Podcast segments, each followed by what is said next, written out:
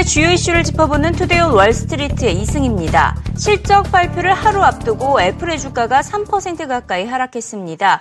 아이폰 판매를 둘러싸고 의구심이 확산되고 있기 때문인데요. 아이폰 매출이 가장 큰 관건이 될 것으로 보입니다. 지난 분기 경험만 하더라도 매출은 예상치를 웃돌았었지만 막상 아이폰 판매량이 예상보다 적었던 바가 있었는데요.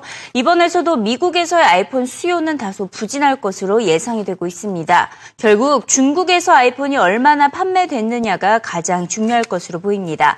지난 2분기 동안 애플은 전체 매출의 30%가량을 중국에서 냈기 때문인데요. 한편 애플에 대해서 긍정적인 투자 의견을 제시하고 있는 JMP 증권사는 아이폰보다는 앞으로의 신제품을 주시해야 한다고 조언했습니다. 혁신을 넘어서 진화 과정에 놓여 있다며 사물 인터넷 기능이 가장 기대된다고 밝혔습니다. I would say at this point, the standout is there's more to be done, meaning this isn't yet in the stock. It's an evolutionary step for Apple. You touched on Siri. That's very important. You know, they added a fourth MEMS microphone to the iPhone so that Siri would work even better. And now it's in the remote. And that's part of capitalizing on the cloud, on intelligence in the cloud, and how Apple products can be superior to others. And also, the Apple TV doesn't just control media, it also controls the Internet of Things interface to other devices that can come out in HomeKit going forward. So it's a bigger story than just thinking about Hollywood and, and titles moving on to apps. It's about how Apple controls the whole ecosystem and creates a cohesive and compelling user experience. Uh,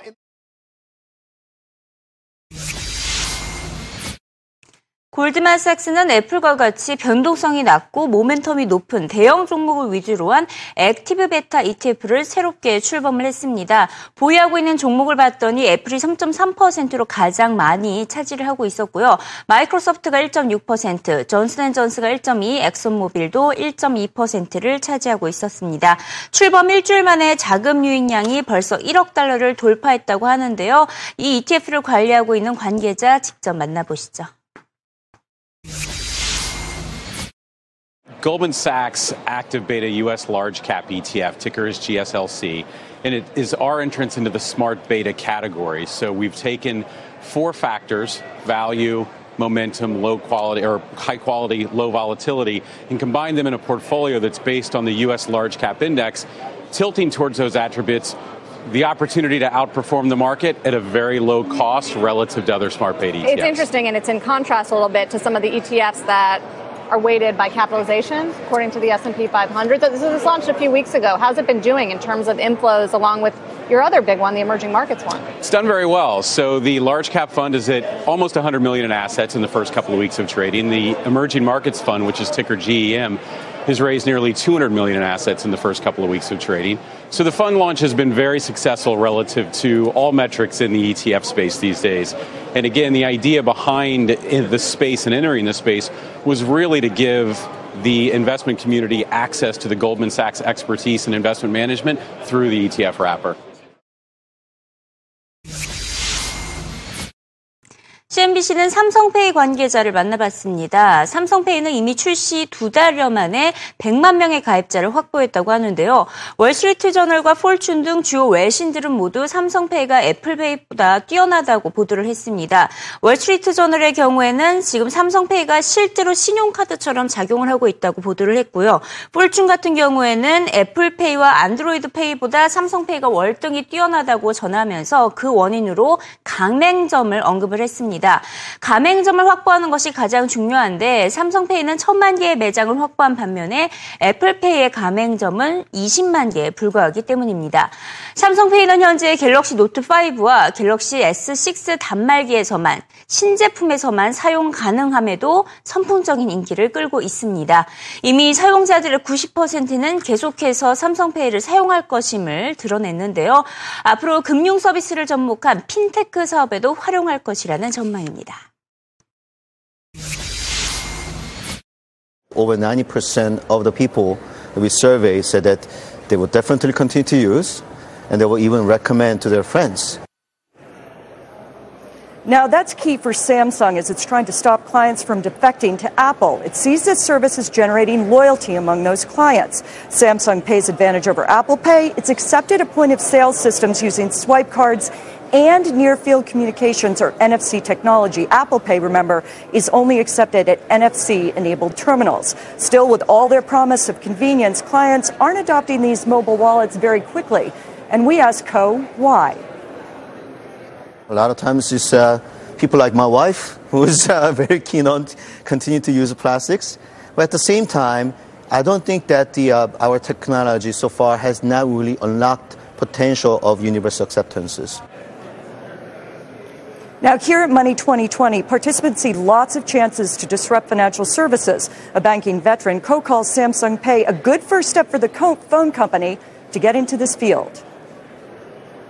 This is a great way for us to start getting involved, understanding the complexity and the rules and regulations, and trying to make sure that we become better organizations in uh, servicing our customers.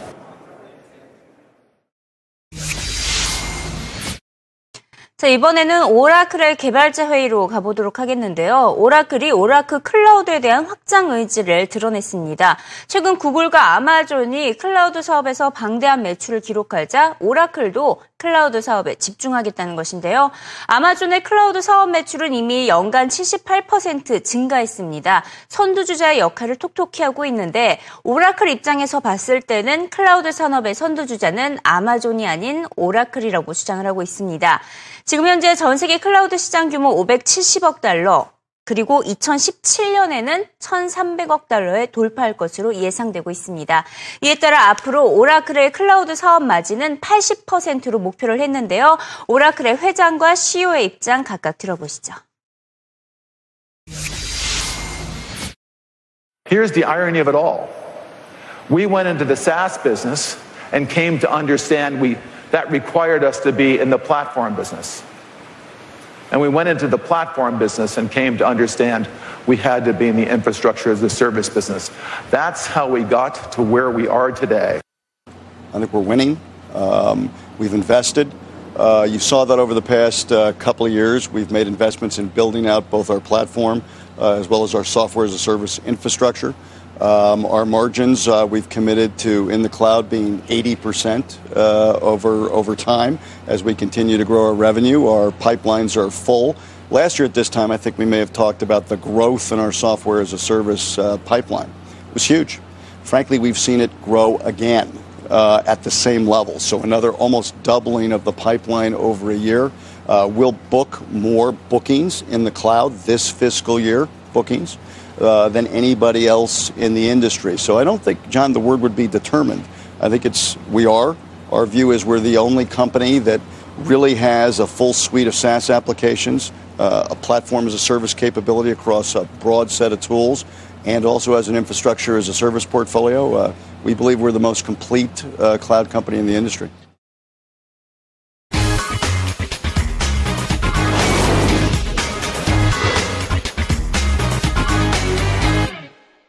CNBC 헤드라인 시간입니다. 미국 백악관과 의회를 장악한 공화당이 부채 한도를 증액하는데 거의 의견을 모았다는 소식이 전해지고 있습니다.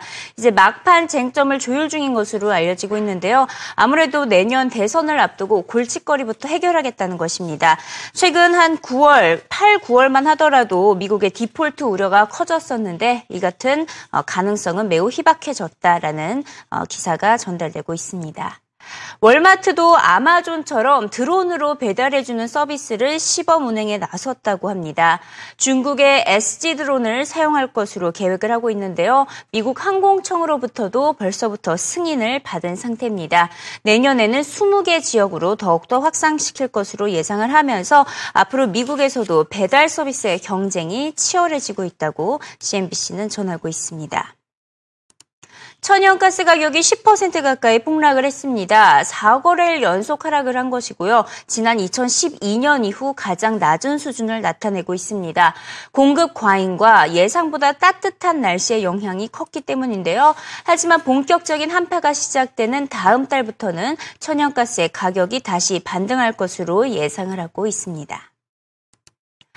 공개 거래로 원유에 투자했던 투자자들이 수백억 달러를 잃었던 것으로 드러났습니다. 지난해만 하더라도 손실 규모가 200억 달러에 육박한 것으로 나타났는데요. 투자 원금의 80%를 날린 셈입니다. 이 원유 가격 변동성에 따라 에너지에 대한 투자 리스크가 높은 환경에 처했다고 CNBC는 전하고 있습니다. 이런 가운데 국제 유가도 천연가스와 마찬가지로 공급 과잉 우려에 하락세를 나타내고 있는데요. 엑손모빌과 쉐브론 등 주요 에너지 기업들의 주가도 2% 가까이 밀린 상황이고 어닝 시즌에 접어든 상황에서 에너지 기업의 실적이 매우 부진할 것이라는 전망도 벌써부터 선 반영이 되면서 에너지 업종이 약세를 모습을 보이고 있습니다. 어, 에너지 기업들 간의 인수합병 소식까지 전해졌지만 업종의 반등을 전혀 이끌지 못하고 있고요.